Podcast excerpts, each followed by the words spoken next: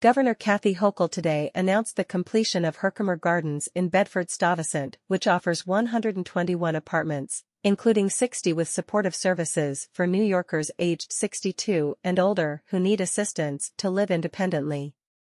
The affordable, energy-efficient development offers community space for a healthcare facility and a food pantry. Herkimer Gardens is part of the state's Vital Brooklyn initiative to address chronic social, economic, and health disparities in Brooklyn's high-need communities. Older New Yorkers deserve the security that stable, affordable and energy-efficient homes provide Herkimer Gardens delivers that and more, Governor Hochul said. My comprehensive plan to expand access to essential services and quality, affordable housing in central Brooklyn reaffirms our commit to keeping this vibrant, historic neighborhood strong, and deepening the resources that serve its residents, the borough of Brooklyn, and the city as a whole.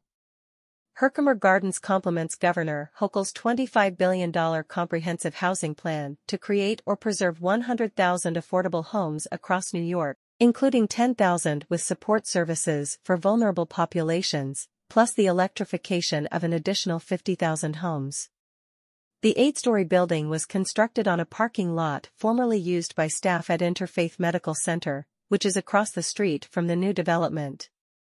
A 5,900 square foot community space is designated for a healthcare facility operated by Interfaith Medical Center and 90 below-ground parking spots for medical staff. A food access assistance center managed by Hunger Free America located on the first floor will offer groceries to local community residents through SNAP and other food assistance programs.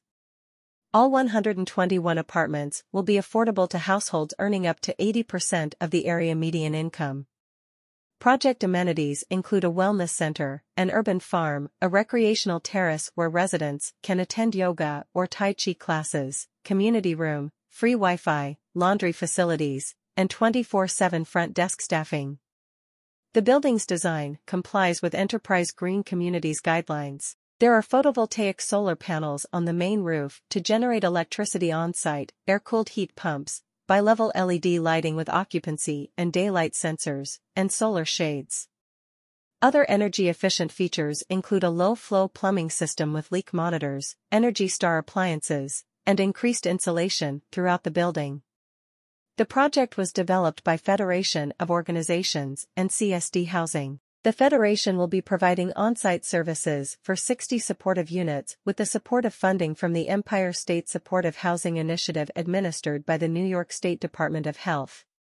State financing for the $60 million Herkimer Gardens includes $9.2 million in permanent tax-exempt housing bonds, $20.1 million in federal low-income housing tax credits and $16.8 million in subsidy from New York State Homes and Community Renewal. NYSERDA provided $74,880 in New York Sun incentives to support the installation of the rooftop photovoltaic panels. An additional $28,000 in solar tax credits is expected. About the Vital Brooklyn Initiative the Vital Brooklyn initiative was launched in spring 2017 to address the range of disparities that affect residents of Brooklyn and to create a new model for community development and wellness in Brooklyn's most vulnerable communities. Each assembly member in central Brooklyn convened a community advisory council consisting of community leaders, local experts, advocates, and other stakeholders to consider the unique needs and opportunities in their districts and to develop long-term solutions. State senators representing parts of central Brooklyn were also actively engaged in the process. A total of 25 community meetings brought together nearly 100 key community stakeholders. RFPs for the 10 sites were released in 2018 and 2019, with development partners selected through 2020. Six projects have started construction, two have been completed, and the remaining projects and phases will commence over the next few years.